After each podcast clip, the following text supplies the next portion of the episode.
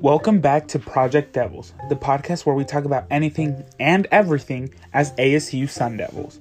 We're starting off today's podcast a little bit differently, as we have a rather interesting short story regarding today's hot topic. So, in 2007, Jerry Adler, a writer for Newsweek magazine, reported on a sorority purge at DePauw University. As reported by Adler in December, when the National DZ office, alarmed by a drop in pledges at the DePauw chapter, concluded that the way to prop up its failing fortunes was to purge 23 of the 35 women in the house. Thatcher was promoted to what the sorority euphemistically called alumni status, even though, as a size 8, she made the unofficial weight cut. There's no one left in that house bigger than a size 10, says Joanna Kieschnick, who left of her own accord. This is a prime example of today's hot topic on college campuses all across the United States. How are these social pressures to look or act a certain way in college frats and sororities affect incoming undergraduate students? Mental health is the main topic of today's discussion. Is the ridicule and constant negligence of these superiors truly worth becoming a lifelong brother or sister? Stay tuned to find out.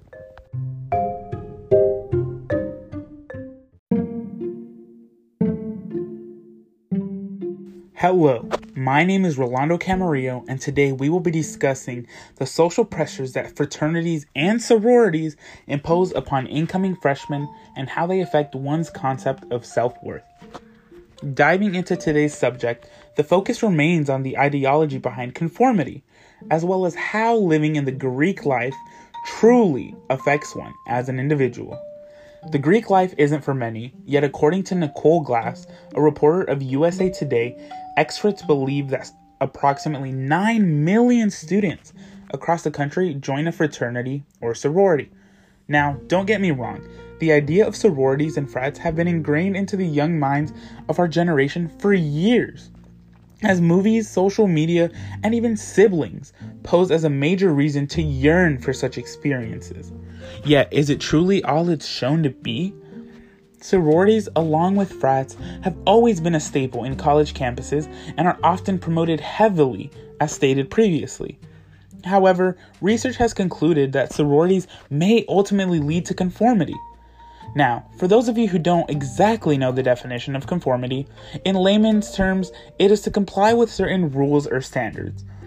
For example, in our case, Dr. David Francis Adams, alongside colleagues, wrote for the Journal of American College Health, stating several studies found that undergraduate women intending to rush, compared with those not rushing, endorsed significantly higher levels of body objectification, disordered eating attitudes and behaviors, body shame, and social pressure.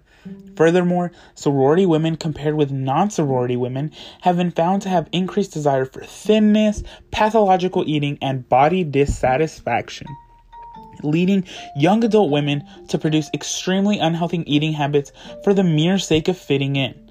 These eating habits can leave a long lasting impression on them and can even further their mental health disorders far into the future.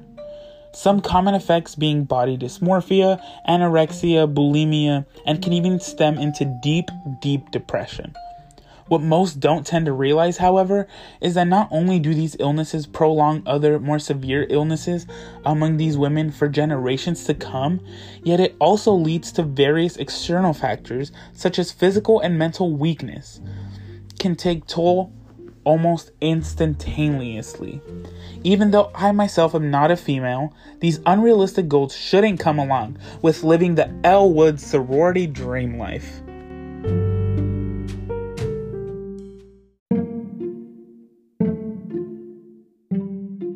Now, don't get me wrong, sororities aren't the only ones to focus on when it comes to undergraduate conformity in the mere sake it makes them fit in.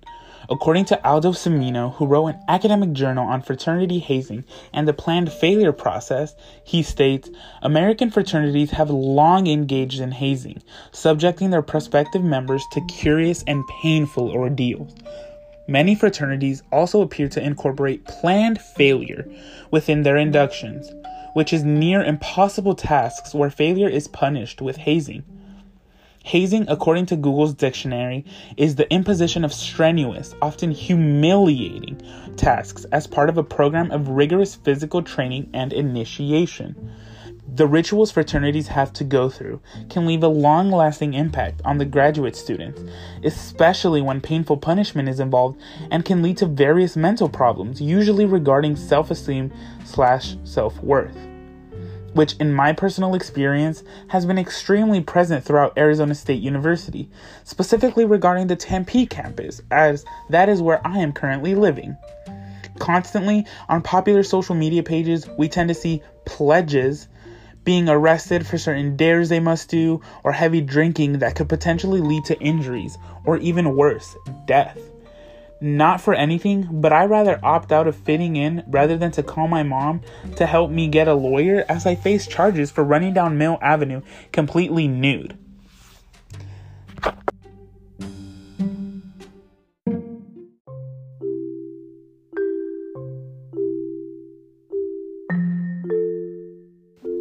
I guess in hindsight, what I'm trying to say here is ultimately be aware of what you, a student, is putting yourself through in order to one day not take orders from someone two years older than you in order to finally be accepted into a club. Conformity shouldn't be taken lightly, and the conformity tasks that fraternities and sororities impose on one are in no way, shape, or form outweighing the positives. Telling someone they're not good enough because of how they dress, look, or even talk can take tolls on someone's identity.